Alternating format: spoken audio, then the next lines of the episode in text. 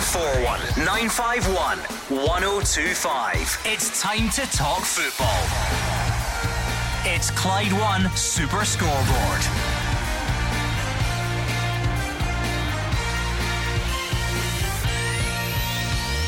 Good evening and welcome to Clyde One Super Scoreboard as the fallout from Saturday's Old Firm clash continues. Please confirm an investigation into abusive messages sent to referee Kevin Clancy. Callum McGregor says winning when not at their best is a good sign for Celtic, while James Tavernier is bemoaning fine margins. And Hearts say it's now up to Steven Naismith to prove he can succeed Robbie Neilson as permanent Hearts manager. I'm Gordon Duncan, and joining me tonight you have Gordon Dalziel and Mark Wilson. Well, a lot has happened, Gordon, since we left the studio on Saturday evening, and I'm sure the fallout will still be fresh in people's minds, and there'll be a lot to be said on the game on Saturday.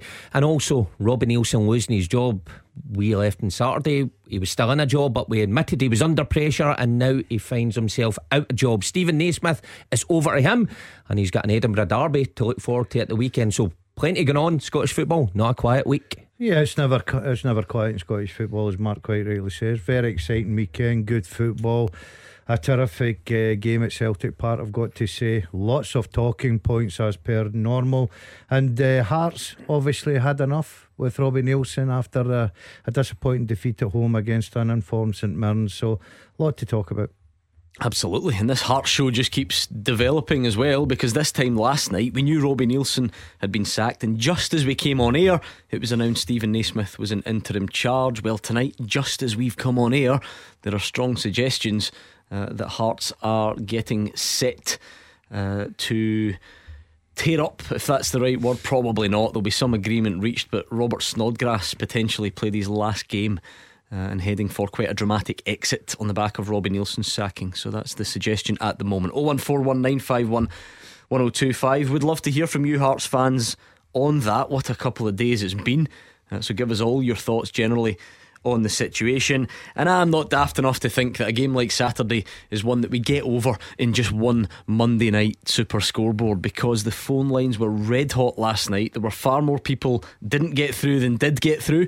So again, my apologies as always. If you couldn't get through last night and you've something to get off your chest, please pick up that phone.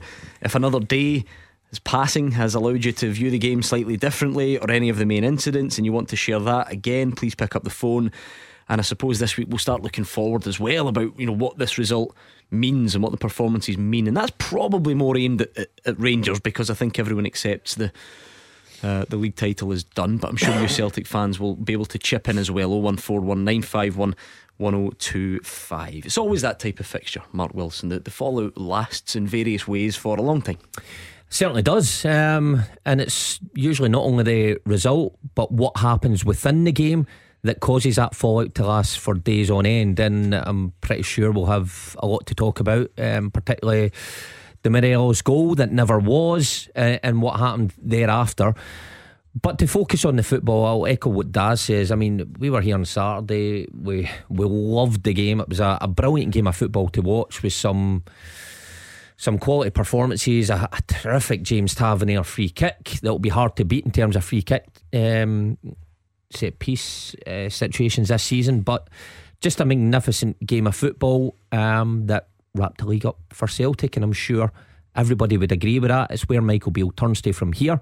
He's got another two pops at Celtic before the end of the season, which is you can see is quite fortunate for a Rangers manager that he gets time to try and bounce back. If he had to stew in this for a long time, might be different.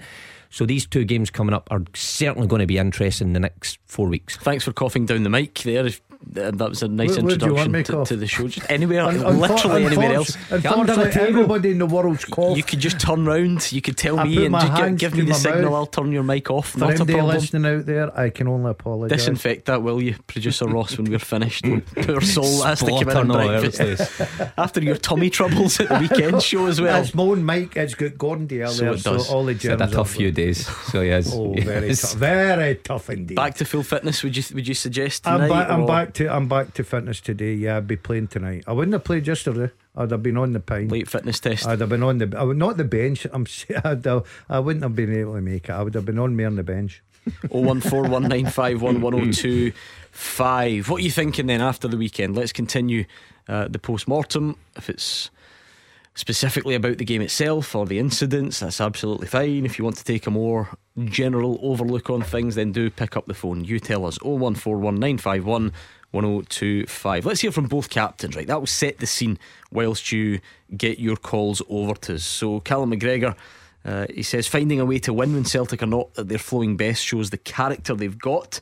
He says the thought of the trebles not crossing the minds yet, but he wants to capitalise on the good position that they're already in we don't want to be sort of one dimensional. We we have different ways of winning football games, and and what we have is a real special character and and, and commitment to the group, commitment to each other, and you know even in the difficult times we've seen it probably a lot now over the last sort of you know eighteen months and more that you know there's different challenges that present themselves throughout the game and.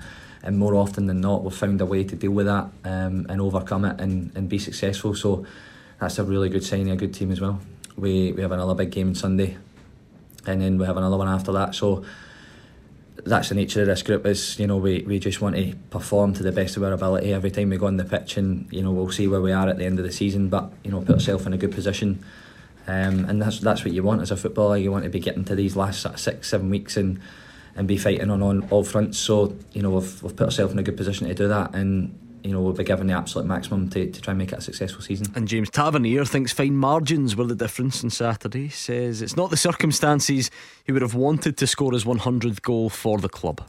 Not the way I wanted it. Um, you know, it's frustrating um, because I felt, you know, for parts of the game we, we controlled the ball really well. Um, going in half time at 1 1. But then again, I thought the game could have changed when Alfredo scored. Didn't think it was a foul. And then obviously a couple of mistakes, but seeing back on the, obviously on the second goal, it comes off uh, Jota's hand. So it's one of those where it's just disappointing. But you know, even at three two, we still had a couple of chances where we could have levelled it, and we didn't. So you know, obviously leaving the place and not picking up anything is you know disappointing. You know, as a team, we've got to. Um, if decisions not going our way, we've got to do everything possible, try and still win the game, or to get something out of the game. Um, you know, it's just the fine margins of that you know that final third. Um, you know, I had a, a, chance with my head, and we obviously get a, a good counter attack. I think I have a three v two, and we didn't capitalise on it. We didn't, you know, so another small margins. Eddie is first up on the line tonight. What's your point for the guys, Eddie? Hi guys, thanks for taking my call. Um, I'm just, uh, I'm, I'm, I'm going to take a couple of points if that's all right. But the first one is mainly around. I'm going to take a slightly different slant. Um, than some than a lot of Celtic fans are going to take. Uh, there's a lot of emphasis around the gap that exists between Celtic and Newco, and while I am 100% of the opinion that Celtic are a good bit in front of Rangers, I think the fact that the last few uh, derbies have been relatively quite tight. Um, and we've, we've been able to come out and top. And basically, what I'm, I'm thinking is the job that Angie's done in the last uh, season and a half, or nearly nearly two seasons, you, have got to really um, applaud that more from the perspective that this is the strongest opposition we've had in the the league, certainly uh, since um, before Rodgers, Deila, uh, Lena, Lennon. Um, so I, I, think you can't really take anything away from what Angie's done. And I think, but if, if he manages to make an impact in Europe next year, and if he manages to pull off the treble this year, then there, there, there won't be a, a, great deal of people that would be able to argue against him being the best manager since Matt McNeil. Um, and that's how strongly I think. Mark? Uh, well, I would agree with you in terms of Ange Postecoglou's ability as a manager. I don't think there's any doubt in that. I think he he's got every chance of winning this treble that then elevates him to that stage. And Martin O'Neill and the, the guys before it have done it. Um, in terms of Rangers, look, Rangers are much improved under Michael Beale. They're, they're improved side, and these games have been closer because he has improved them. He's made them harder to play against, harder to beat. But ultimately, Ange Postecoglou generally has found a way of doing it, uh, apart from the, the draw, obviously, at Ibrox. Um, so yes, it, they are their closest competitors, and it is going to be more difficult. The next stage for Michael Beale's how do you beat Ange Postecoglou's side? And you just think, uh, is it possible? Well, yes, it is possible, but it's tricky finding a way to undo Ange Postecoglou and his Celtic side. Cal McGregor, Celtic captain, on there, saying that this team is special because they find ways of winning the game even when they're not at their best. That's an incredibly difficult thing to overcome. I, th- I think that's the problem. You hear the Rangers captain saying that in his interview, Gordon. Yeah, he was fully praised for his teammates. I thought he was absolutely brilliant the weekend. He just leads by example for me. I would never criticise him. But he openly says, you know, as much as we're improving, as much as it's tight, we've got to find a way because it's the same result. It's the same result. You can look at the cup final. I thought Celtic dominated that. Ibrox was sort of a Celtic started great, then Rangers had that bit, and then Celtic finished strong. But I thought Celtic deserved to win the game on Sunday as well. And as much as Celtic are saying, well, we're not playing at our best, I think there's two things to that. I think a lot of credit Celtic still get the result, and I think that's due to some of Rangers' play. But it's still the same outcome. And I think that if you're in the Rangers camp, two games coming up, especially the semi final for me, is mm. massive for Michael Beale and Rangers. How important was it to to still win it then, Eddie? Because a lot of people felt that certainly if it was a draw, Celtic would still go on and win the league. There was even a lot of people who felt that even if Rangers had won the game, Celtic would still have gone on to win the league because of the, the gap and the goal difference. Do you think psychology then plays a part? Do you think it was important to keep that run going that, that Rangers can't beat you, you know, with these other games that are, are still to come? I, I think it, it, that actually leads quite nicely into my, my second point, Gordon. But to answer your question, um, I don't think the psychology matters as much for Celtic. It, doesn't matter as much for Ange because he is very single minded in his approach. He always emphasises that he, he, only focuses on how we play and making sure that uh, he gets the best out of the players and that they get the rewards for their endeavours. And I think that is been a mainstay his approach, and that's why we're so consistent. Psychology would have definitely come into play for um, Rangers.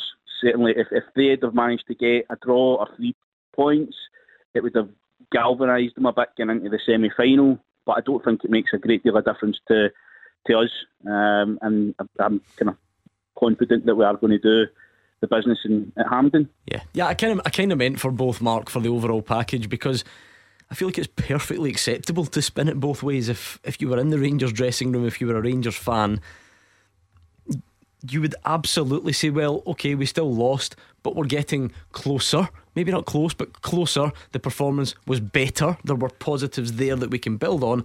But if you were on the other side, and we've heard Cal McGregor, you would say, well, we weren't at our best, and you yeah. still couldn't beat us. So you know, both both of them are fine. Both, both can be true. Yeah, of course you can if I was sitting in that Rangers restaurant room, yeah, I would be th- thinking, right, we're getting closer, but how can we fine tune those bits to beat them? It would get to me, I must admit, psychologically, it would get to me. And if I was Cal McGregor, I'd be chuffed to bits because he's right. Celtic having not been at their best the previous three games, but still came out with relatively positive results. I would take the draw Ibrox as a positive result. So there's no doubt Ange Postecoglou has got Rangers' number at the minute. But Michael Beale, remember, was part of the Steven Gerrard team mm. that came in and broke the cycle before. So he's well aware uh, what one result can ultimately lead to if he, if he eventually gets it. There's no better place to do it than the Scottish Cup semi. And then the, you could split it into two basic possibilities, Gordon. That under Michael Beale, this Rangers team absolutely can beat Celtic. That might be a school of thought for some people. They might say we can tweak this, we can tweak that, we can improve this area or that area. And then a more extreme school of thought would be well, we actually just need better players first. So obviously that can't happen right now. That can't happen by yeah. the semi final. Mm-hmm. that can't happen by the next league game. Well, there's no doubt for me that Rangers need better players. If they're going to compete with Celtic week in, week out, then they certainly need better players. You look at Celtic 12 points ahead with a massive goal difference, something like 29 goals. It's incredible the amount of goals that they've scored this season and conceded obviously less. Um, but you're right. I think Michael Beale has brought a bit of belief that they can beat Celtic, but the problem is Celtic have got the belief that saying well, you can't beat us because even at, when we're not our best, we're still performing and we're still winning. So they've got to find that way. And I think that the pressure for Rangers, especially in the semi final, because you look at, and I'm not being disrespectful to the other two teams, Inverness and Falkirk, But if Celtic go and beat Rangers at Hampden, it's another treble in the bag for them. And that becomes a pressure for Michael Beale and Rangers because it'll go back to the same thing. And if we go to stand here the day after the, the uh, semi final and Celtic had to win it, and we'll have Rangers fans say, Yeah, we played well, we're unlucky with the decision, but we're getting closer. But you've lost another game, and Celtic are probably going on to another treble. So I think when it comes to semi final at Hampden, can they beat Celtic? Yes, they can, but it's massive. They've got to find a way. Thank you to Eddie. Let's bring in Alan and get the Rangers' perspective for the first time tonight. Alan, take it away. Hi there, panel. Hiya. Uh, thanks for having me on again. Pleasure. Just, just a few points. Um, just listening to James Tavernier's um, press conference a couple of minutes ago. I don't know if he's actually sat and watched the footage. For what I'm, I'm assuming he's obviously not because everybody's watched the footage after it now, and clearly he's even Michael Beale saying it's it's, it's hitting Jota's hand. It's clearly not. I mean, it's pretty much ball to ball. You know what I mean? It's the balls went there. Oh, right, yes, I, I, see what you mean. Yeah, thanks for you that. Know, you know, but, it's, but, but, but that's what I mean. It's, it's clearly you can see that, and he's they're still chomping away. Saying, oh, I mean, I'm a Rangers fan, but I don't like all this moaning mentality. Yeah, yeah to well. be fair, like that that was still just you know post match. I don't know if he's seen it now since. I must admit, but is that is that is that a more general point? Do you think is that dominated the the fallout too much for, for you or? Well, well, I said to the producer as well. It's like there is still footage as well about Morelos. You can clearly see he's got two hands on Johnston's back, but it's not a lot of contact. I mean, he's made, he's a 10 out of 10 for diving. I mean, he's, he's felt the contact, he's went for it. The referee saw a wee bit, he's, he's just obviously awarded, but the whole thing with VAR that as well, I don't know how that didn't go overturned, but it's one of these ones. If it happened to Celtic, they would be claiming the ball, but they would be claiming the goal. But I just think it's, it's done. At the end of the day, I think writing letters to the SFA and all these things, complaining about it. There's a lot of dodgy decisions that go on in football, but we were one, it was nil nil at the time. You know, what I mean, who, who could have said, right, okay, with the goal chalked off, that's a wee bit of confidence. Let's go up and, and try and score another legitimate goal. But so, where does the focus need to be then? I know that that was one of my main points as well. I said it's Ryan Kent for me. I do not know I do not know what that who who's you're familiar with the, the TV show Quantum Leap, where somebody goes into another man's body. I think somebody's went into Ryan Kent's body and they do not know the first instance how to play football. A great program. I love that.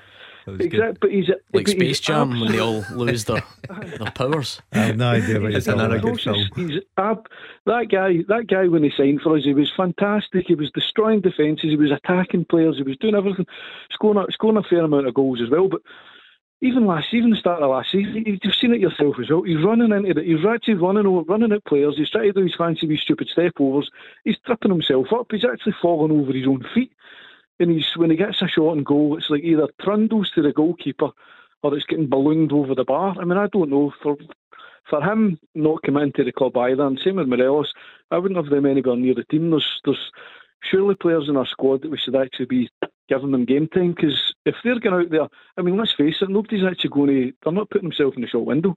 Nobody's going to think, oh, Ryan Kent, I'll take him in a free transfer because it was anonymous. I said to my pals in the text messages, or is Ryan Kent playing today? I, I can't even remember him actually doing anything.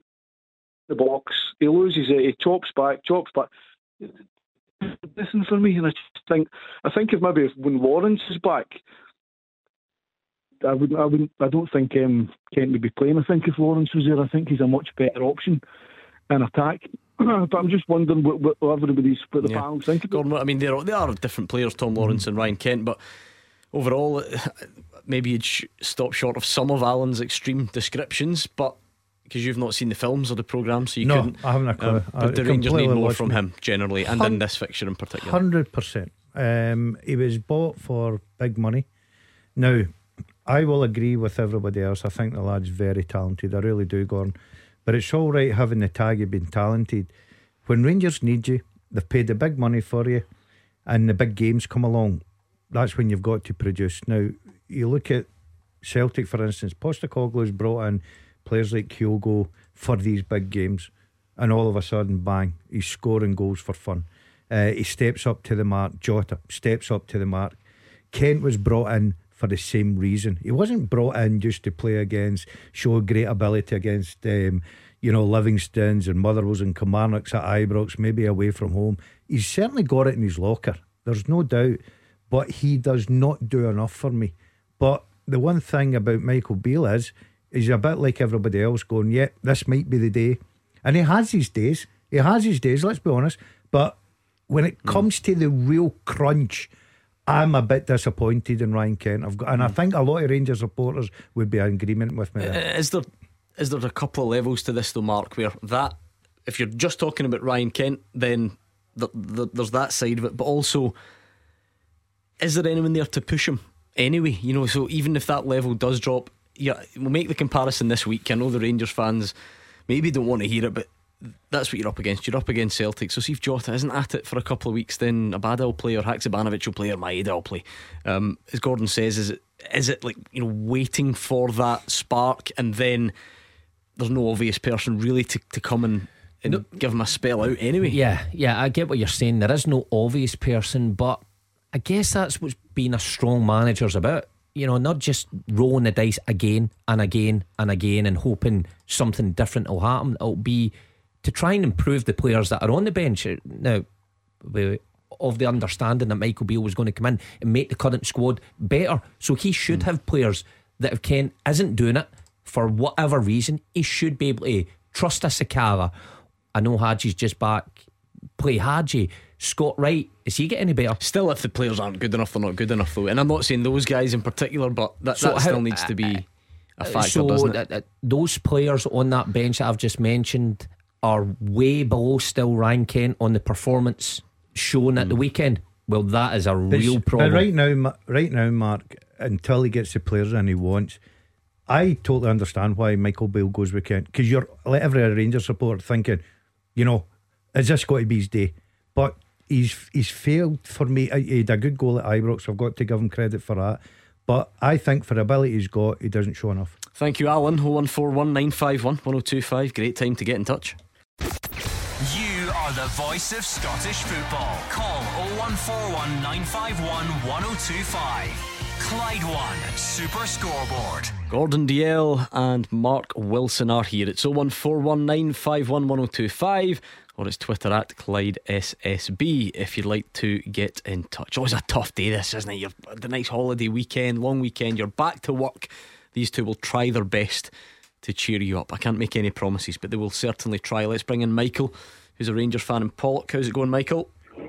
Hi, good. How's you, Gordon? Cannot complain. Even being stuck across the desk from these two, not enough to ruin my night. So, what are you thinking then after the weekend? So, as I said to producer before I came on, it's referring back to when we won the title for 55. Rangers had that like winning mentality. Like, I know the season was undefeated and it was under a different manager, but just like 60% of the players are still in that team, and how like their attitudes have just changed. When obviously the game on Saturday, I thought they played a bit better than they have been playing, but like they've not got that winning attitude anymore as well. Celtic, no matter how terrible they're playing, they always seem to find that last minute energy boost and always just get it out of the line for themselves. And I've always got like that winning mentality that Ange's installed in them. And I don't know what's happened to Rangers players that are still currently there and where they it's when if you know what I mean. Interesting, Mark. There was a was it Connor Goldson a couple couple of weeks ago, um, maybe a week ago, in the build up to this game, talking about um, kind of been back to square one or something. Was was along the lines, you mm. know, because hmm. Michael referenced the title win. Yeah. Um, and as everyone always sort of said at the time, when you win something here, it's it's great, but you then just need to do it again. You just need, you need to sort of you know build from that position of strength. Um, and Connor Goldson did mention something about being back to to square one because you can't you can't just wake up and say, oh well, we, we you know we'll just have a, a winning mentality today because everybody would do it if you could. Yeah, yeah, it's it's hard to build and you build it o- up over time.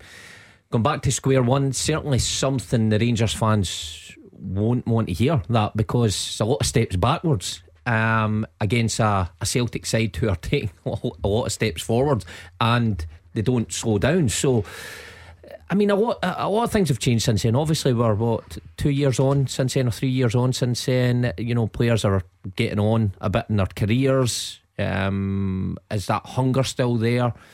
Of course, we're now playing in stadiums with fans in it. At that time, there was no fans. I wonder if that made any difference at the time. Maybe certain individuals react better in that environment. I don't think that's too out there to suggest that.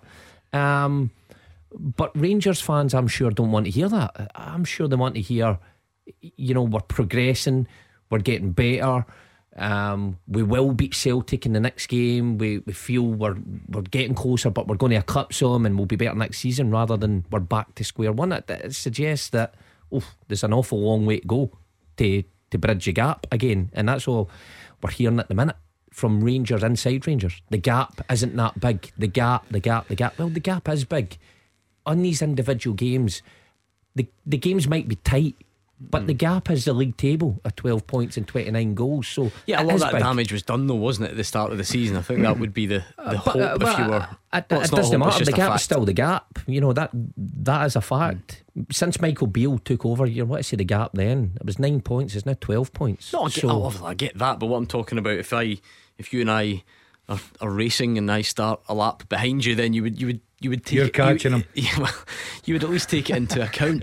not, you don't get a trophy for it. You know, at the end of the season, it won't take anything away from Celtic's league win. I'm just saying, if you internally, if you were Michael Beale and you were trying to measure your progress, well, it, look, you'd have to. I, you? I've said that he's made Rangers harder to beat in these games, but they're still beatable. And that's that's the thing. Okay, they're getting closer. The scoreline's getting closer. Rangers aren't getting battered 3 0 and 4 0 at Celtic Park. They're still conceding three, right enough. So it's a gap. Mm. Okay, the gap is getting smaller in terms of the managed to score two. Is that any use to any Rangers fan out there? I, I, if it was the opposite and I was a Celtic minded fan sitting there, I'd be, it's no use. It's absolutely no use. Uh, uh, Michael's talking about winning mentality. Now, it'd be fair to Michael Beale, apart from Celtic, they have got a winning mentality, but that doesn't count because it's all about Celtic. But that's all credit to the way Celtic are going about their business and the way they play, the squad they've got, the players they've got, guys that can step up in the big moments. You heard the Celtic captain when we're not playing, but the, at our best, we find a way to go and win games. Mm. Uh, that winning mentality has got to come against Celtic. That's a that's a question mark. Can they find that? If you take Celtic out of the equation, yes, since Michael Beale's come in, it's been all ticks of the boxes. But the biggest one they've got to find is obviously Celtic. Um, what do you do about that though, Michael? I mean, how you like I said, how do you how do you get that? How do you switch it on? Does it first need to come from having quite simply a, a better team that wins more games and therefore gets the winning mentality or wins more big games? I should say. Um, can can these players rediscover that, or are you talking about it needs you need new players for that? Michael. Oh, where's he going? Come on, Michael. Michael, can you hear us? Can you hear me? Got you loud and clear. Do you want me to repeat the question? No, no, I heard you. Good man. What we need to do is we need to get some new players in, but also give some of the players there that, like a chance. Like Scott Wright, when was the last time Scott Wright started again? Well, I don't know off the top of my head, I must admit. You think he's worthy of a, of a chance at the moment?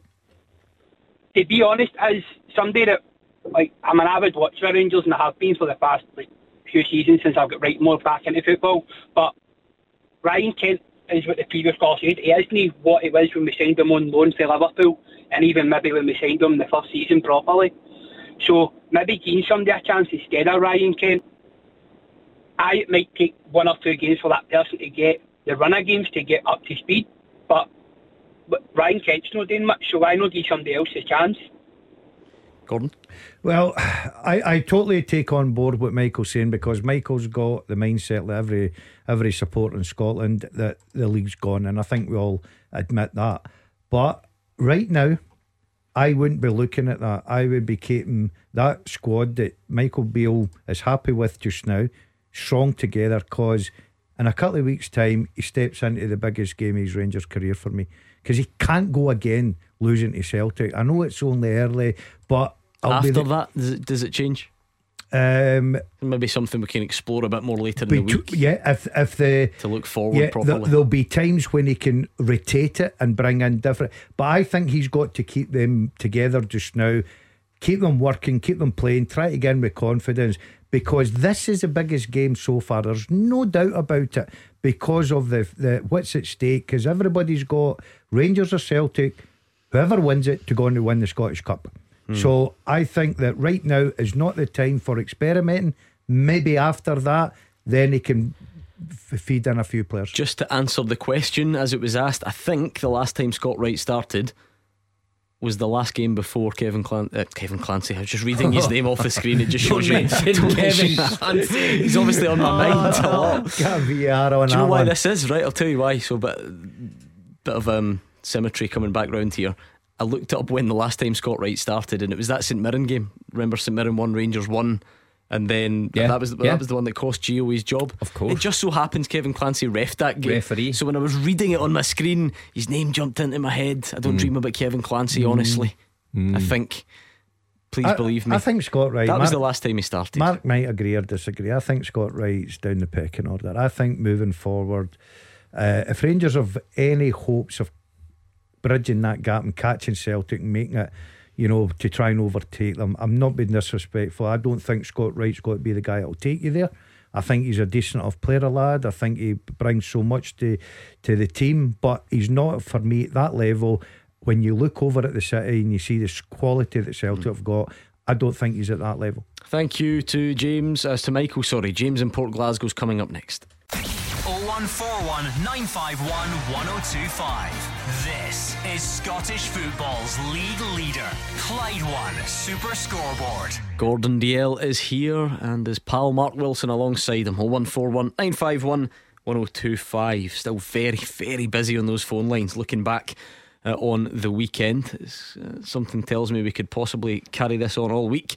Uh, we will look at the Hearts situation later tonight. Massive story as well. So, any Hearts fans or interested neutral observers, why not give us a call? James is in Port Glasgow. How are things tonight, James? Good evening, guys. How are we? Yeah, Uh. I'd like to talk about Saturday.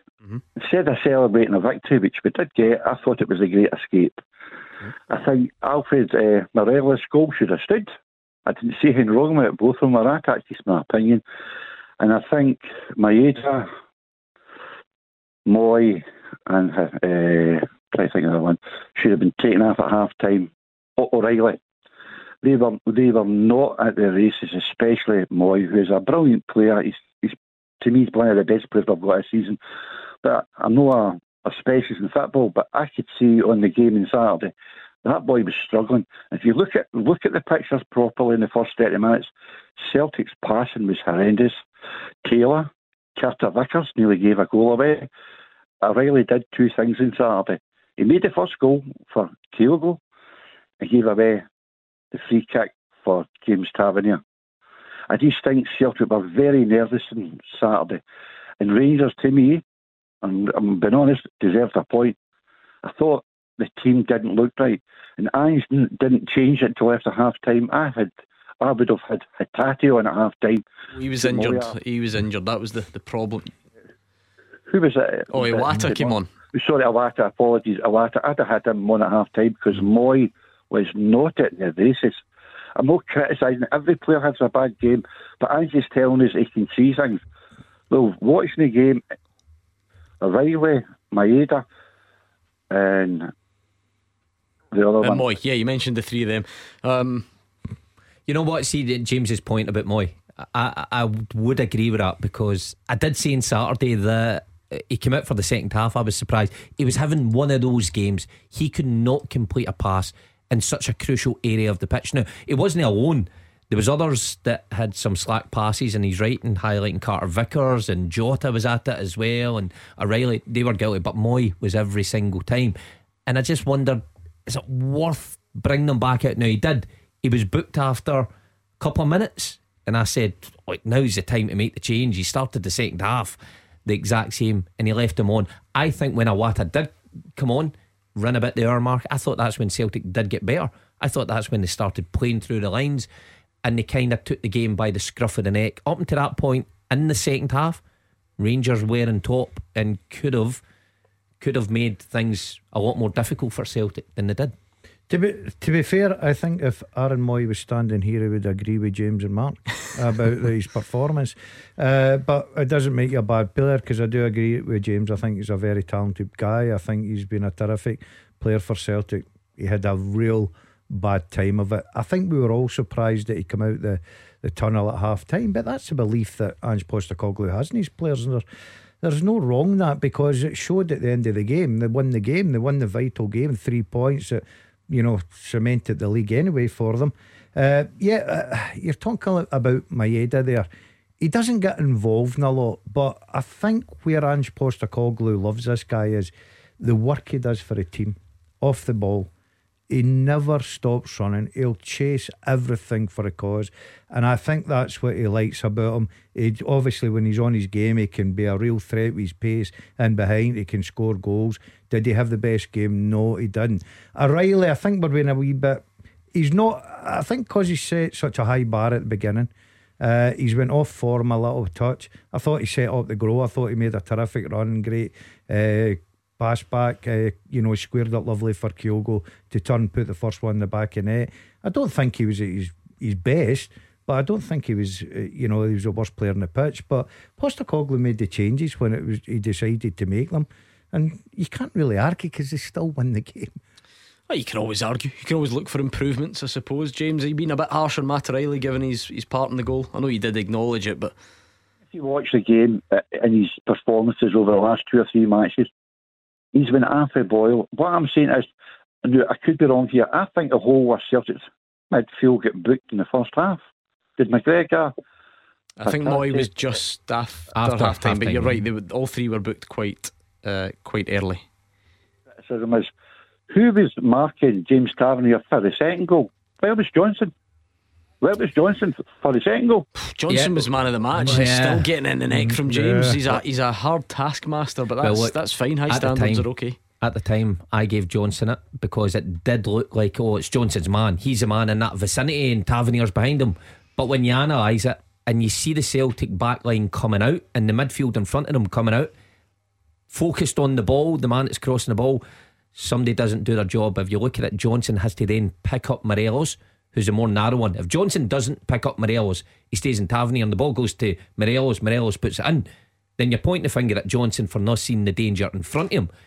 The ball was that good. Tavernier had an overload. Sometimes those mm. things are hard to defend. Had to make a choice and he made so the only choice who, he Whose fault was it then? Well, it's whoever dropped it. I need to look at whoever mm. whoever ran out. You, you, Must admit, gone in, in, in, the heat of the in the heat of the game when things do happen quickly. It was only after and you get to see it back and everything's a bit calmer that you could see it coming for quite a while. You know, Tavernier was out there for a while, and, mm. and Barisic, you know, it's clearly del- deliberately picks him out. So it was it was brewing for a, 2nd I'm, or two. I'm with Mark. Yeah, you can pick the bones of every goal. Of course you can. And if that was the case, it'd be boring nil nils every single game.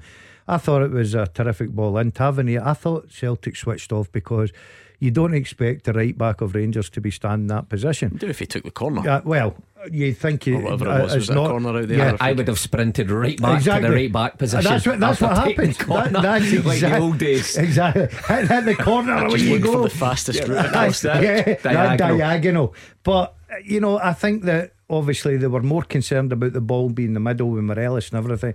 I thought it was a great pick out with Barisic. You've got to give him credit. Great pick out, and you've got to say it's a quality finish.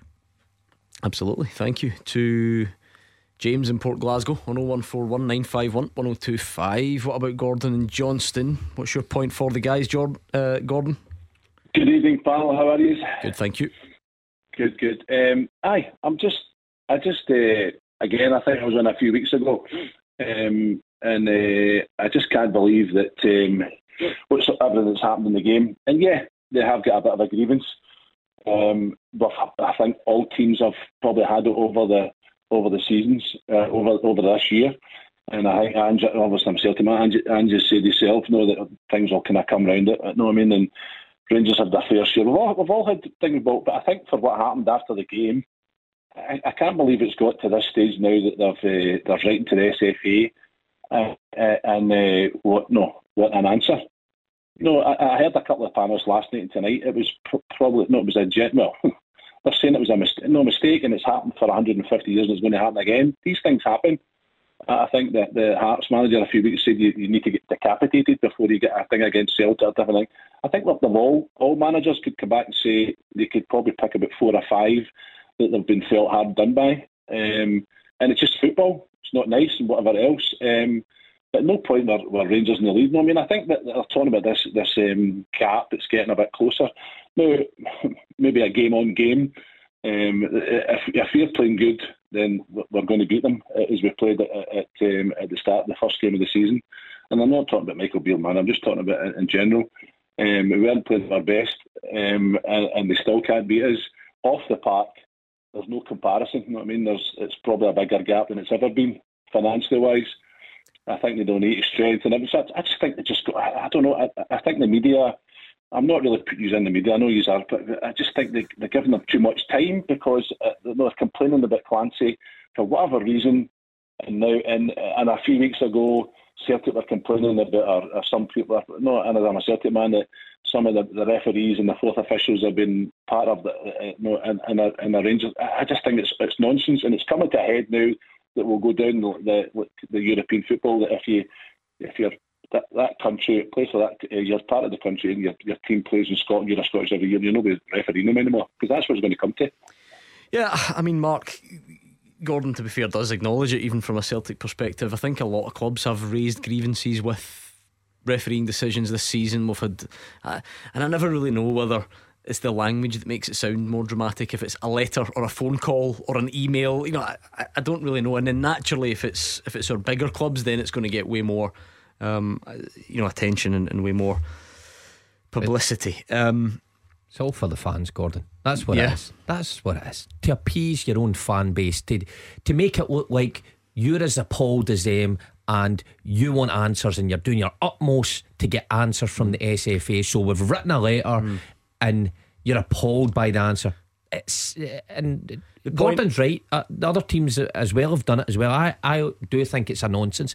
I think it's right that every manager, if they've got a grievance, should have the capability of phoning up Crawford Allan and saying, listen, can you explain that to me so I understand it better?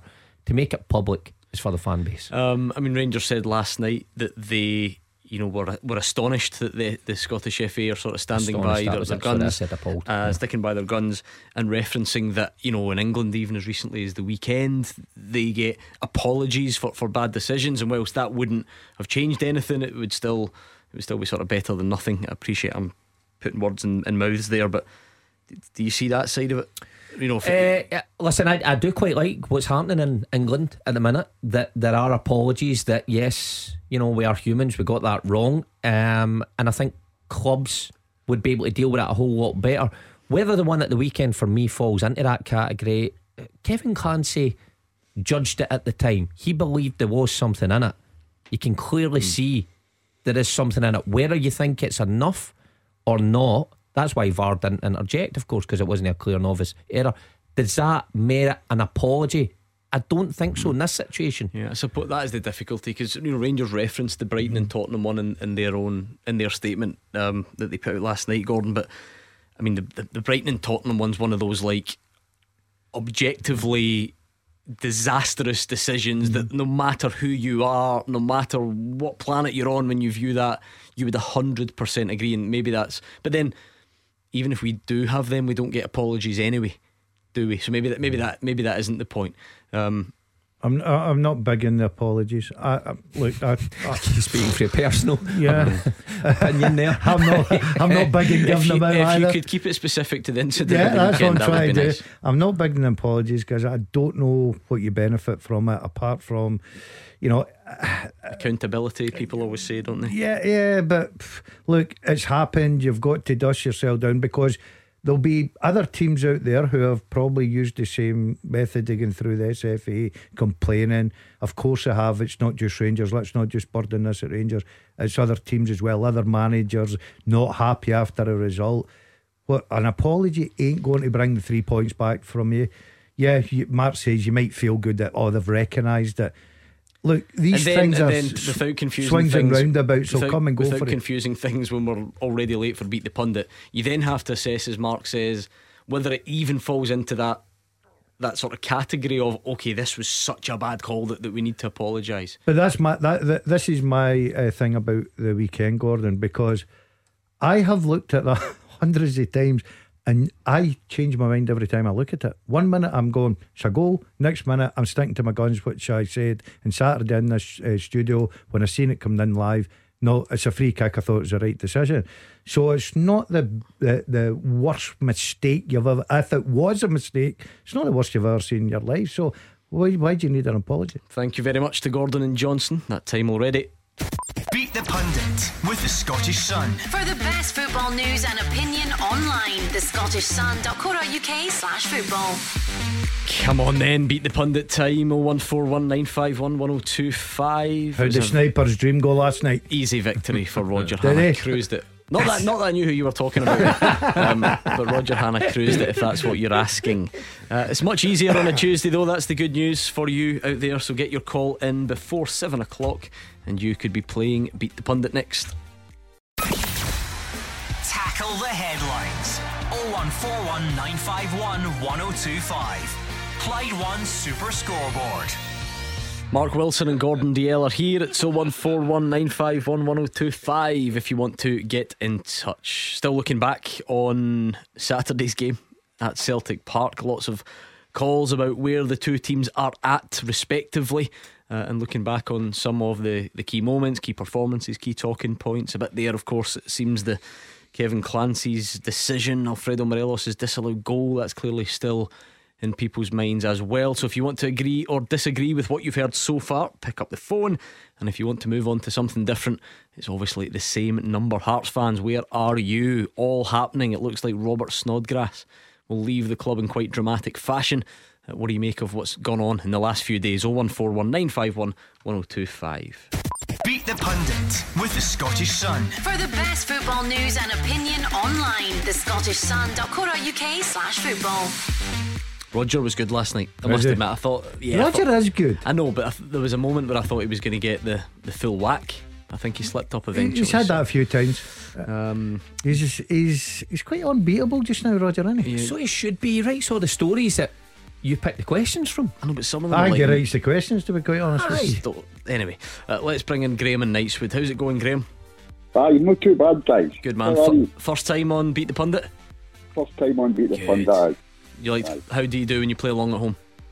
Not too bad. Reasonable. Reasonable. Do you know what, Graham? Sometimes Mm, that's good enough. Reasonable's enough to beat these two. Yeah. Sometimes I'll be Yeah. honest with you. So You might get a nil nil draw here Uh, tonight, Graham. heads. Big Dazzler's good. He's good. Ah, you're He's right, you're good, right, Graham. mate. He's many things. He's not Yeah. good. Obviously, doesn't he listen to the show, Graham? good in any way. I like Um, Graham's enthusiasm. Let's toss the coin. Heads, it's Mark. Tails, it's good. Will, uh, good. DL Good over call. in the corner. Good call. uh, and it is heads. Ah, Mister no. Good is off the hook. Oh, Come on, me? Graham. Right, good luck, Graham. Okay, guys. Deep breath, Sean. Right, let's give Mark some see how it's greatest good, did hits radio to listen to, and I'll turn it up nice and loud for him as well. Graham, I know you've played at home, so you'll know this, but just one last reminder 30 seconds. Answer as many as you can, and if you'd rather just pass and move on to the next question, that's fine, okay? Right. Right, okay. let's go. 30 seconds on the clock. Your time starts now. Who were the last team to beat Rangers in the Scottish Cup final? Scottish Cup. Uh, Hibs. Name the last Celtic player to score 30 league goals in a season. Oh, that's Celtic here. Uh, Scott McDonald. Who's top of the Scottish Championship? Uh, Champ, uh. Who's been voted Hearts Player of the Year for the last two seasons? Mm, Hearts of the year. Mm. Ah. Pass. Which Scottish League Two side? You've got time. I've started the question. Which Scottish League Two side are nicknamed the Warriors? The Warriors go to uh, Edinburgh. Okay, let's bring back Mark Wilson. Mark, you ready? Yeah, Let's I think go. he's at an advantage. He's full of five now. Sorry? Listen, All I'm saying is, it's full of five. one- one Who will puts do it. that in greatest hits you were radio? listening to fi- five as in I- the I- they band. should never be You'll- associated You'll not with need five tonight. Graham's already hung up. Uh, if you've got the feeling, You got the feeling. jump you got up to the feeling. ceiling or Jump, something jump, like that. jump. Five Wow. will get you. I don't know, I just made Absolutely that dreadful. I was listening to Graham. You ready, Mark? Yes. Right, 30 seconds. Time starts now. Who were the last team to beat Rangers in the Scottish Cup final? Uh, Celtic. Name the last Celtic player to score 30 league goals in a season. Uh, Gary Hooper. Who's top of the Scottish Championship? Eh, Queen's Park. Who's been voted Oh, Hearts? Who's been voted Hearts Player of the Year for the last two seasons? oh no! Oh no! Pass. Which Scottish League Two side are nicknamed the Warriors? Uh, Stenhousemuir. How many English Premier League clubs has Todd Cantwell played for? One. This is, this is tight. Graham, if you haven't won this, hang up the now and change address, postcode, email address. Do you know what? I was going to say Gary Hooper the second as well. Would you? I, I'm, I think we've got a, a steward's inquiry on our hands. Oh. Never mind, I'll get to it right. Oh, who was the worst? No, well, yeah, that's going to be tough to figure out. Uh, Hibs, surely. Graham knew because it, it scarred them. Hibs were the last Ah, team to so beat it Rangers in the ah, Scottish Cup oversight final. for me. None of you got that the last Celtic player to score 30 league goals in a season I went Griffiths. is Leigh Griffiths. Oh, so it is. 2015-16 season, top of the Scottish Championship. I don't know who.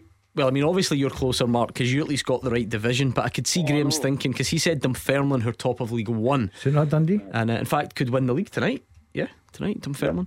Yep. Um, so it's it's Dundee. Dundee so overtake them, did it's they? still Ah, one 0 ah, at the weekend. Shanklin, next one? Hearts Player of the Year for the last two seasons. Or two? Hmm. Craig Gordon. Come on. See, just out of sight, I, out of I, mind. will agree with you on that. I Out of think sight, under pressure that one is. You a know what? tough. I was going to say Halliday as well. Thank goodness I didn't. say He's that. not, play, he's not player of the week. Uh, so it's one 0 to Graham at this point. Oh, well done, Graham. These questions are hard, mate. It's a 1 1. Unbelievable. Which that. Scottish side are Oh, nicknamed? can I play, Graham? Scottish League Two side are nicknamed the Warriors. It Steady. is Stenhousemuir. Back. One each. One each. He's delighted with a 1 1. Questions run out there, so you need this last one. Oh, Right? How many English Premier League clubs has Todd Cantwell played for? Aye.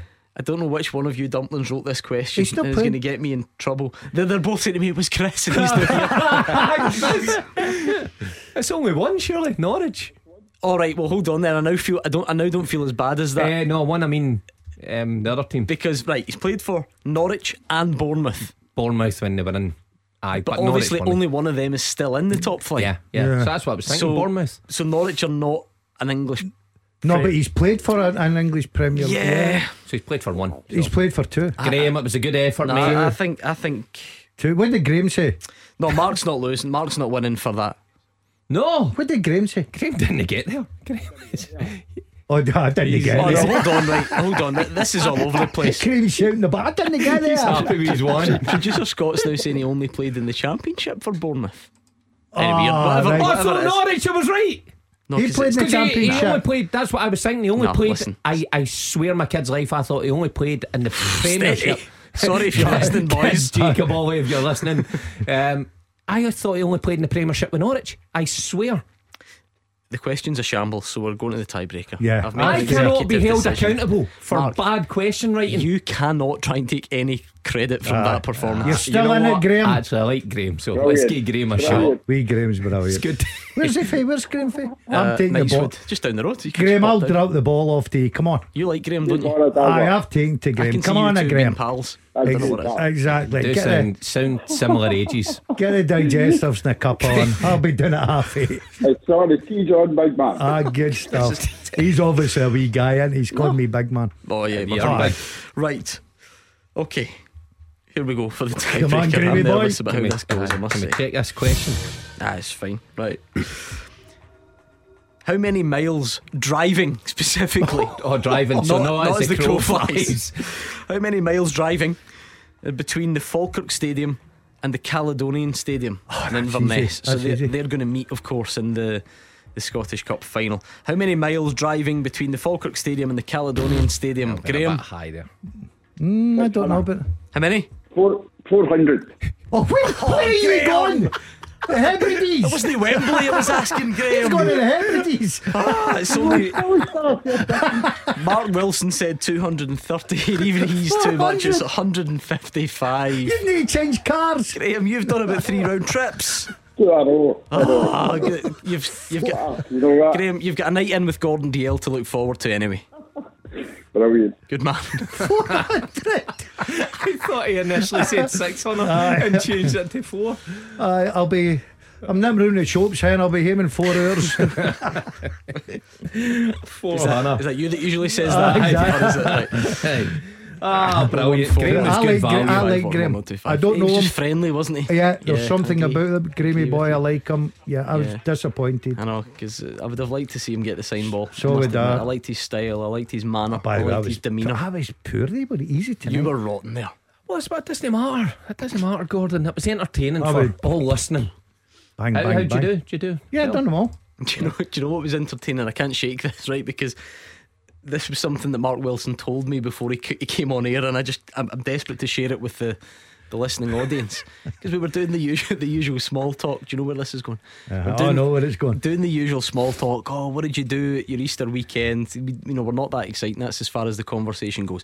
And I said, me, nice wholesome family day out. Me and my wife and my daughter went to Blair Drummond Safari Park. A classic sort of Easter weekend day out yesterday.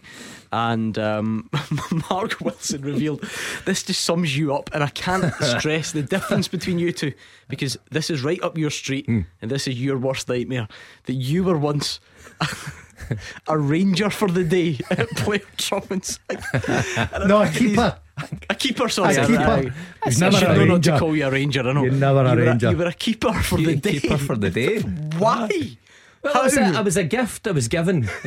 Well, I asked for it, and then I was given it. Oh, like a birthday present. Aye, aye, birthday present, and it fell. Could you believe it? The day before pre-season training, had to go along.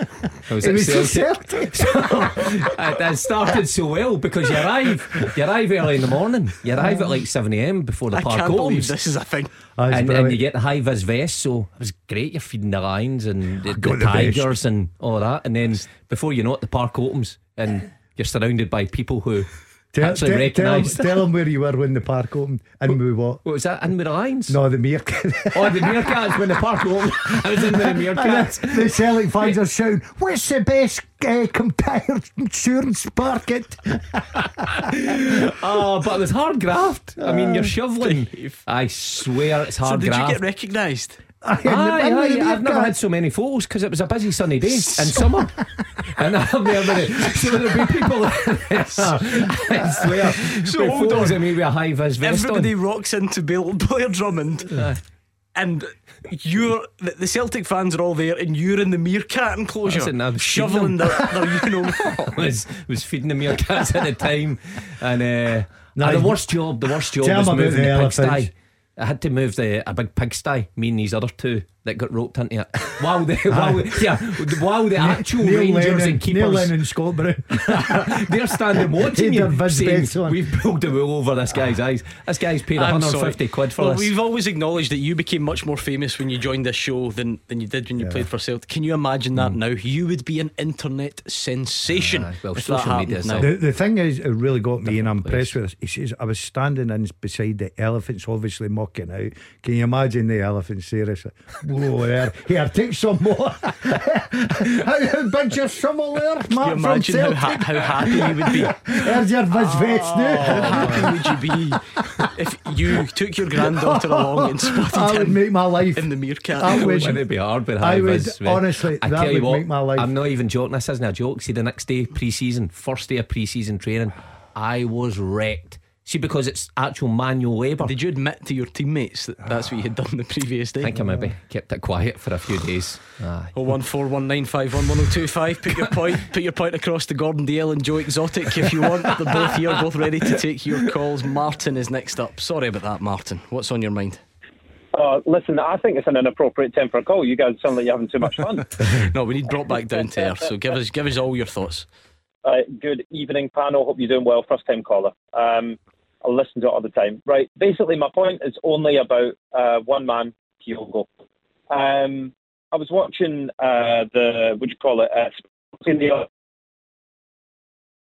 highlights of the game. Rangers, and they did a five montage with Tavernier, who scored uh, 100 goals for Rangers, and they were talking about it, right? Now, 52 of them are penalties, right? So that averages out at nine goals over five seasons. Nothing much to shout about, in my opinion. And that time, that five minutes that they've used to talk about James Tavernier, who is a good, don't get me wrong, surely they could have been talking about Kyogo. And my kind of point is that with 28 league goals and with nine potential games left this season, God knows how many he could get. is he the best striker since Henrik Larsson? You nearly managed to speak about just one player. You brought another one into it, um, and I, I, I, think you know. I don't know. I've no idea about Sportscene's editorial decisions. But to cut to the crux of the matter, Mark, is Kyogo the best since Henrik Larsson? I think was Martin's. That's what he was. Yeah, it's going. a good argument. It's a good argument because I, I think the the brilliant strikers from Henrik Larsson that the clubs had, and I was lucky enough to play with some of them, and some outstanding goal scorers, some with different parts of their game You know, we Scotty McDonald was was a, a, great striker. Gary Hooper, Anthony Stokes when he was on his day, um, and and everybody in between. But I've got to agree. I, I mean, the way Kyogo has played for a season and a half now, and a, a big portion of that was injury as well. And the big goals he scored on the big occasion against Rangers as well uh, in the league has been incredible. Um, it's a, it's a congested argument, Gordon. If you look at you know Odsonne Edouard and Moussa Dembele, even in you know in, in very recent seasons. Mm-hmm. I mean, Henrik Larsson was twenty odd years ago. You mentioned uh, Leigh Griffiths scoring thirty goals there and beat the pundit. Um, so you've had some terrific strikers at Celtic. There's no doubt in that. That scores a, score a lot of goals. Kyogo's so different. His work rate um, I don't think he gets the credit off the ball, Gordon. I think he's uh, runs as a striker. If you sit and watch the games and just watch how unselfish he is, he runs to make mm. space for other players that appreciate that. The manager came out not that long ago and said, "Look, we're still trying to get on the same wavelength as this guy, but when he sees uh, an opportunity, he hits the back in net." And the thing is, he's doing it in the big games mm when it counts. Yeah, it's 22 in the league, of course, 28 in total. I mean, Martin, you're is is it at that stage then? Is he your favourite of? Essentially, it's almost a generation now. Is is he above the rest, or still a bit to go? Uh, I mean, I think that we've just got so many great players at the moment, and you know, I have to say there are great players on the other side as well. It's just for me, it's about management. But in terms of Kyogo, I can't really think in recent memory of a player that I can go into a game and think, right, if we're off it, and we have been off it in those last three old firm games, right? And the fact that we still got Kyogo and he can find those moments of magic, like that's how it used to be with like, a player like Henrik Larsson. We were not at the races, we had bad, and he'd still get the goals, and he was a thorn in most team sides. I think that just the way he's playing at the moment, it would not be a shock, I don't think, for anyone if he finished the season with 40 goals. Uh, in all competitions, what we're looking at, he's got 28 just now. He needs to find another 12 in. Oh, it'd be tough. It would be no? tough. I mean, I'll so never forget six, seven league games and one or two cup, yeah, get cup nine games. games. Will be tough. possible. That's that's big some, ass. Some going that. He's he's certainly a player that can do it. He's certainly playing with individuals round about him who can create a lot of chances for him. But I'll never forget the first one of the first calls we had in here when Kyogo came. Remember, guy came on and said he would score was it 40 goals or 50 goals in his first season. And we laughed we, because none of us really knew mm. what he was going to be like. But he is a predator in the box, Does right about his movement. He's got a lot to his game. He can play in number 10 role. I think he sticks out to me as, as probably the best. And I, I get your argument about um, Odsonne Edouard and Dembele and going for big money. I'm not too sure if Kyogo would, though. That's that's the funny thing about it. Or what you think the ceiling's different? Yeah, I think so. I think for this time in this club and under this manager and style, he is phenomenal. I'm not sure though. An English translates. Premier League mm. club would pay twenty million for him. Interesting. Then, yeah, I kind of get what it means. I don't mm-hmm. have to agree with it, but because uh, that yeah, happens. Yeah, I'm the same wavelength for once. Um, there's still look, I think the boys got everything brilliant, but you're putting them in big boots to fill their Dembele's. I think Edouard. also, uh, but this is the all before you even get to that level of comparing ability and whatever else. He is also 28, so that might completely change the. Mm. It, mm-hmm. does change, you know, the yeah. the, the, the, one thing. Fee. The one thing you can say about him, he's pitched up in Scotland and performed and became mm. such a fan's favourite. That's all you can ask. He's performing. He's scoring goals. He's been absolutely terrific for mm. Celtic. So.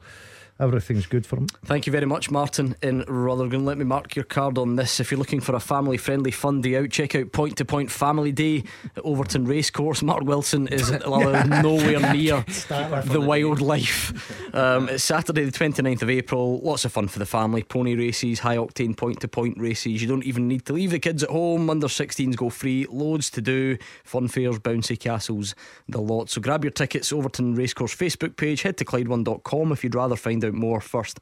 And you can also enter there to win a family hospitality pass as well. Taking your calls on Scottish football. 0141 951 1025. This is Clyde One Super Scoreboard. Mark Wilson and Gordon Dalziel are here. It's 01419511025. You can tweet us as well at Clyde SSB. So do get in touch. Any safari parks out there looking to hire Mark Wilson's services uh, are available. Yeah, shout. Uh, let's go to Hampden because Scotland women's national team are in friendly action tonight and Gabriel is there. Yes, they are, Gordon. Scotland take on Costa Rica this evening, the second of the team's two friendlies this month. They had an impressive 1 0 win against Australia on Friday. Of course, the Aussies, one of the top teams around, so a big scalp for this side, and it keeps their decent form going. They've won four of their last six games. Manager Pedro Martinez Losa makes two changes to the team from last week. Uh, it is a 4 3 3 formation. Lee Gibson in goal, a back four of Nicola Doherty, Emma McCandy, Sophie Howard, and Rachel McLauchlan. Sam Kerr and Emma Watson at midfield alongside Caroline Weir, who captains the side for the second time. Claire Emslie and Kirsty Hanson are on the wings with Lauren Davidson leading the line. The bench includes both Fiona Brown and Kirsty Smith, who will reach the 50 cap mark if either of them come on. Now, tonight's opponents may not be at the level that the Matildas were last week, but they still have pedigree. They will be at the World Cup in July of this year, so it's another tough test. Uh, however, they are not in the best form. They're winless in six games, they do have Priscilla Chinchilla. Uh, people that follow women's football across the country will know her well. The winger plays for Glasgow City, and she was the SWPL Player of the Year last season. Uh, attendance wise, it might be lashing down with rain here on the south side of Glasgow, but we're expecting over six and a half thousand supporters in the stadium, and the team will also be wearing that lovely 150th anniversary strip, Gordon. Like that, I must admit, this is one of the three games, isn't it? The England game uh, thereafter. Um, like we're still waiting on the next campaign kicking off. Gabriel, is are these? I know it's friendly action, but are these important to try and you know, build up some momentum? Look at some options. I know those young players in the squad, Emma Watson, people who who watched the the recent Rangers Celtic women's game will have seen. Uh, her score in that game, um, experienced players, Jen Beattie retiring, Rachel Corsie out injured. Is there a nod to the future? Yeah, there certainly is. I mean, Emma Watson impressed on Friday and she keeps her place uh, this week. But there are, I think it's three or four new players in the squad. Uh, Pedro Martinez Losa wants to see uh, his new players, and that's because we've got the Nations League coming up later this year, the first ever Women's Nations League, and then they will be building towards Euro 2025. And you say that they are friendlies, and of course they are friendlies, but every Scotland game is big, as we all know, and it's the fact they want to get the good feeling back. Uh, I speak to the, the players in the camp, and they say the atmosphere is positive. But last year, the World Cup heartbreak, just like the men's losing a playoff here at Hampden to Ireland, it was such a difficult way to end the campaign. So it's just about getting that good feeling back, picking the form up, and starting to go again. And just as I'm talking to you now, Gordon, uh, Caroline Weir is leading the players out onto the surface. Uh, Gabriel will keep you up to speed on social media. You can hear some reaction to that. I'm absolutely certain of it tomorrow. Speaking of the rain lashing down, how about this? Tonight, Dumbarton against Stirling Albion. It's a top of the table clash in League Two. It's one of those frustrating ones that if Stirling Albion win, look, they've pretty much won the league, right? They've won it, but not officially, and they need to wait.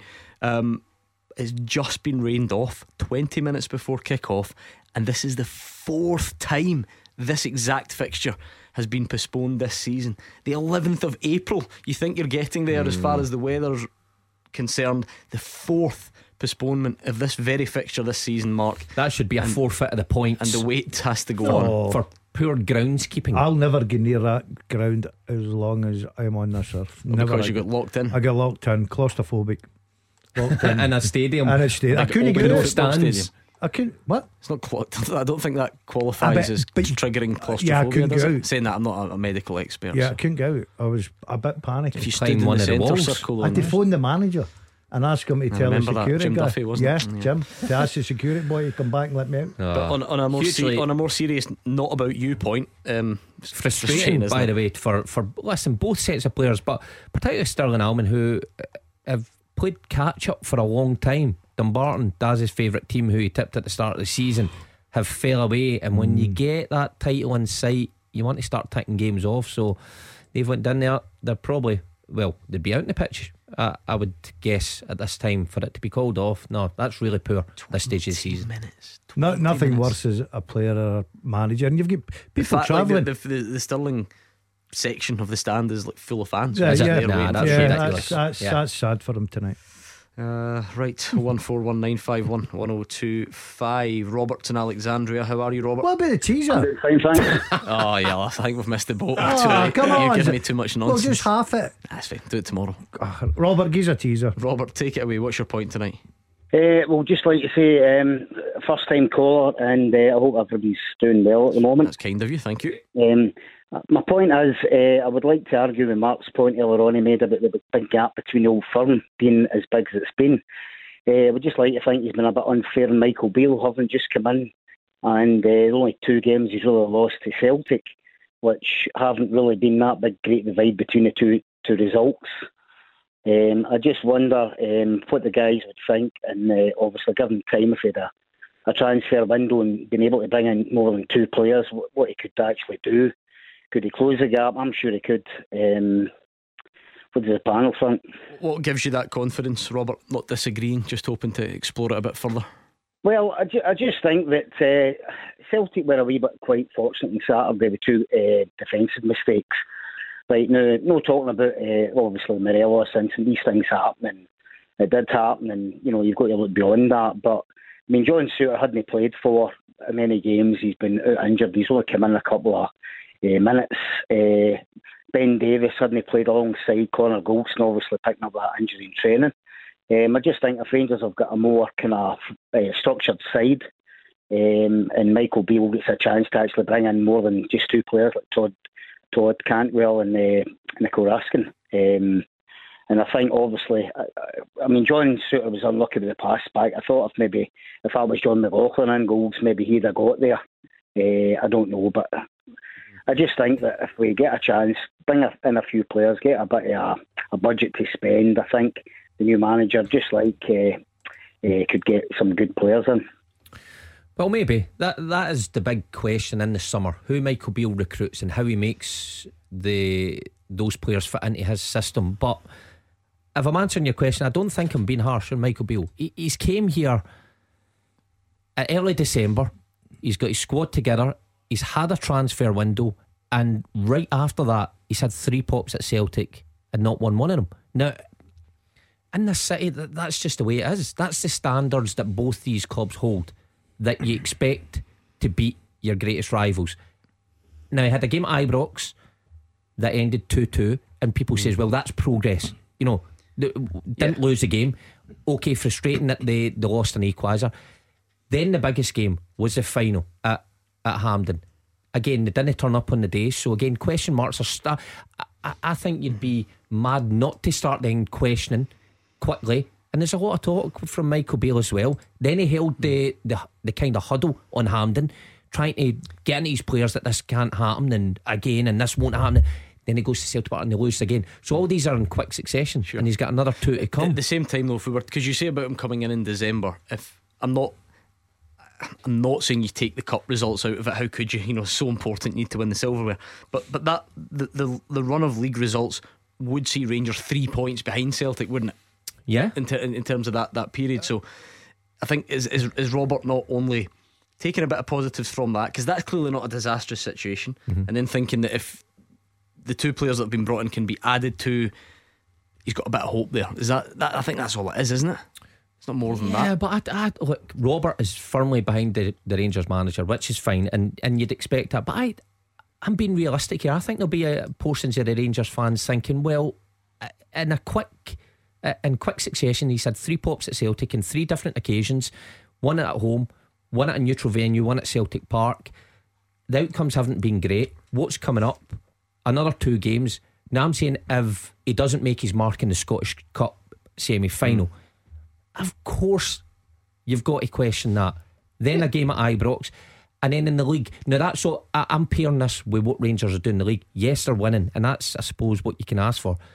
But Rangers fans come on this show all the time and saying the performance levels have been far short of what they expected their manager to deliver. So I don't Yeah, think, I think- I'm being unrealistic. Maybe the truth's got to just be in the middle here, Gordon. Obviously, you'd need to see what other players Rangers can bring in. Like, you know, if, if this group of players got them nine points behind and then they only added Cantwell and Raskin, like, how could you make a, a, a significant judgment until at least a little bit down the line? Not Uh, to say that you don't get criticised for going out of 2 cups to your rivals, of course you would, but both can just be true. I've I've always said since you come in the building, Gordon, that, and looking at the squad he inherited, he brought two in in January. I'm sure Rangers fans were thinking he was going to bring more in, but I think Michael Beale's targets were all basically for the summer, and he had to wait and he had to be hmm. patient. He's prepared to do that. I think he needs a summer. You know, he's he's not going to catch Celtic. Look, he could get the cup win. There's no doubt he could get the cup win. But in terms of the way Celtic are squad wise, the way they go about their business, he's not going to be anywhere near that just now. He needs a summer. He needs to rebuild that squad with getting people out the door. He wants his own players in. Hmm. But the argument, and I can hear a Celtic fan shouting now, Postecoglou's going to have a summer as well. So it's going to be so interesting, and we know Postecoglou's uh, record in the transfer market mm. is very, very good. So that's where he's got to earn his corn for me. He has got to bring in quality players. Thank you very much, Robert and Alexandria. I've just been sent a very disturbing picture of you've actually got off the hook somehow. It's, it's your esteemed colleague, Mr. Dalziel, done up as Joe Exotic here. By the way, by the way, right? I've seen you looking worse than that, and that's the funny thing. I mean, I think that actually suits you. It's like better than the that. gear you've got on just now. I'll tell you, see if I looked like that, the first place I'd go and get a couple of tattoos, a sleeve. I got a Mm, sleeve. Good on you. Uh, right, okay, Hearts fans, where are you? We're going to look at your very interesting situation that's going on at the club next. Number one for football in Glasgow and the West. 0141 951 1025. Clyde One Super Scoreboard. Mark Wilson and Gordon Dalziel are here. It's 0141 951 1025. A dramatic few days at Hearts. The timeline as follows beaten on Saturday for the fifth game in a row, this time by St Mirren. Sunday, while you were all enjoying your Easter dinner, Robbie Neilson sacked Monday. It's announced Steven Naismith will be in interim charge. And then this evening, it looks like Robert Snodgrass is about to leave the club as well. Uh, another development today because Chief Executive Andrew McKinlay uh, held a press conference. Just as an aside, something I really like. I think that's really good that clubs will front up at this moment in time and let their fans know what's going on. Very rarely does that happen uh, when a managerial search is underway, so I like it. But that aside, um, let's hear a bit about what he had to say. Covered a lot of ground, um, it must be said, uh, in that press conference at Tynecastle this lunchtime and uh, I'm going to give you some of the highlights if we can. Uh, so he was on about a number of topics, like I mentioned. He said it wasn't a knee jerk reaction to sack Robbie Neilson. He says they had to weigh up what would give them the best chance of finishing third in the final games of the season. I think it's fair to say that over the last number of weeks, it, wa- it's not a, a knee jerk or gut gut decision that was made just on the back of one result. Over the last few weeks, the results have been poor. I think also the performances have, have, have left quite a lot to be desired, and we got to a stage where it was hard to see how we were going to be able to turn it round. A crucial question all of us on the board asked ourselves, an easy question but a very difficult answer, is is it better to stay as we are and, and see how we get on for those last seven games? Or is it better to make a change now and give ourselves a better opportunity? And um, as I say, a very, very difficult question to answer. But we uh, we took the decision we took and and we go forward. But I, th- I think it's really important at this stage that I also make it really clear um, my thanks to Robbie uh, and to Lee. These decisions are never nice, but it makes it even harder when it's someone you actually like and respect and have a lot of time for. And I have a lot of time for Robbie, and I really want to put on record my thanks for everything he's done for the club over the last period. I think that's really important to say that. Liam's a Hearts fan, joins us now. What a few days it's been, Liam. How would you sum it up? Aye, it's been a roller coaster of emotions. Uh, I think we've came to the right decision. As as difficult as it is, I think Andrew McKinlay spoke brilliantly today, and I, I would echo what he said at the end there as well. I think every Hearts fan would would thank Robbie Neilson for everything that he's done. He was the right man at the right time, but again, to the outside world, I can see why. But this isn't knee jerk. This has been a slow descent towards the bottom six rather than confirming ourselves as third. So I think uh, it's been a crazy few days, but one we'll have to take on the chin and hopefully get the ball rolling again for third. You, you'll know the counter arguments by now, I'm sure, but this is a guy that finished up last season. Scottish Cup final appearances could very well finish third this season. So why is why is it the right time given all that? Well, I think what were five straight defeats, and again, when you support a club like Hearts and Hibs and Aberdeen, getting beats par for the course, but it's the performances. I think that's what what Andrew McKinlay touched on there, and I think that was the biggest alarm bells for all the Hearts fans is that we've seen some very poor performances from Hearts over the piece in the last five. You know, you get beat at Celtic Park. We actually played okay at Celtic Park. I thought we did well. You're then looking forward to the, the cup game where we ran over the top, we're battered, and then you think, right, okay, season is now about third. Let's go. Pittodrie put on a performance, and we could have been battered four, five, six again. There, Aberdeen steamrolled us. We hadn't have an answer. We were told we'd see a reaction at Kilmarnock. We go to Kilmarnock after the players got ten days off, uh, and then we get beat. And then you say, right, Saturday home game, Tynecastle, let's put things to right.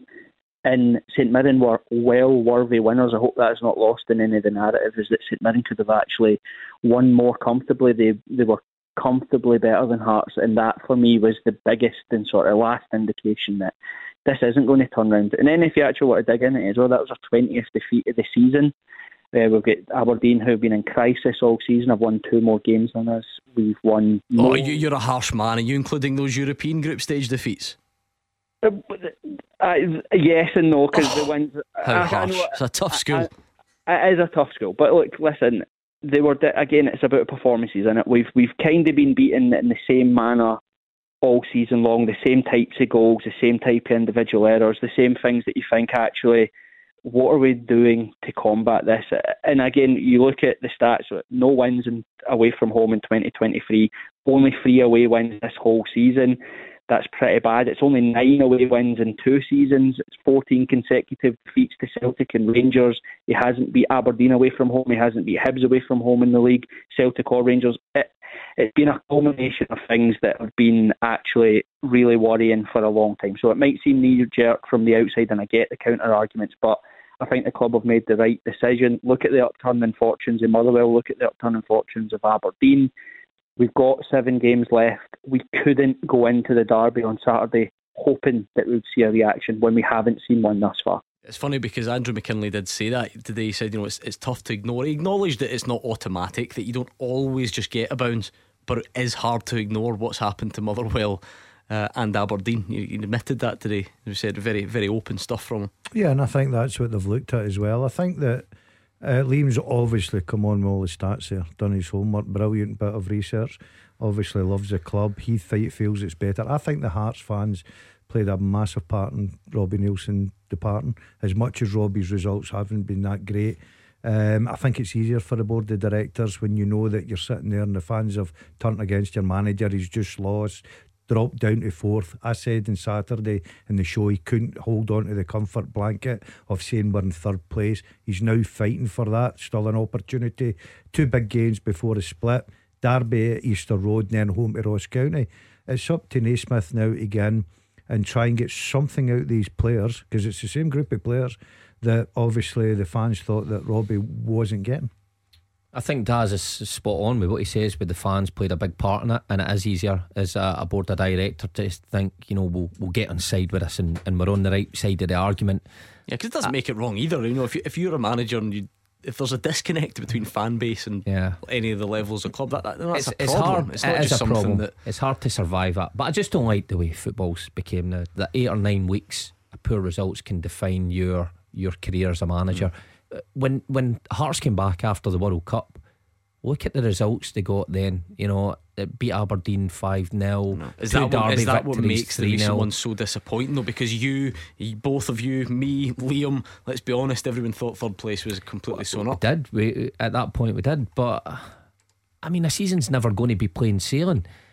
And there is no real loyalty now Yeah. in football that as soon as you get on a bad run like that, very rarely does a club go, you know what, we're going to stick it out with this manager because of what he's done. Sure, but They're the- looking at short term fix going forward. The difference is, Liam, and again, Andrew McKinlay said this today, but I'll speed through it. I won't play the clip.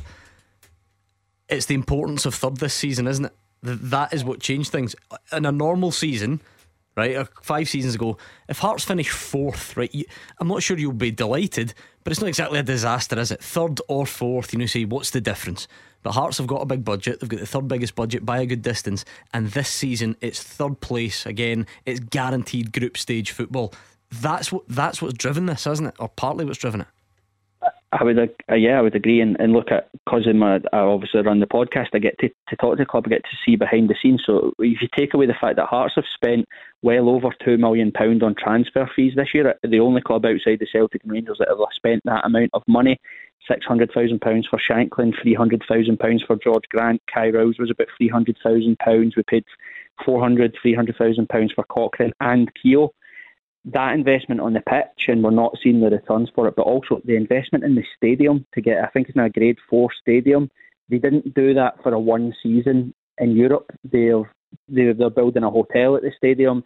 They're trying to build the reputation of the club, the stature of the club. I think Andrew said that in the, the interview today. So it's not just about knee jerk reaction to some poor performances, about actually how does this impact the club going forward? Because if Aberdeen finish third, then they go straight into the group stages of football next year and look at the benefit uh, that we've had this year from being in Europe. So you are right. In seasons past, when you haven't been guaranteed football, there really isn't any much difference between third, fourth, or fifth. You still have to go through two, three, four qualifiers to get to the promised land. Now you finish third, you're there. Yeah.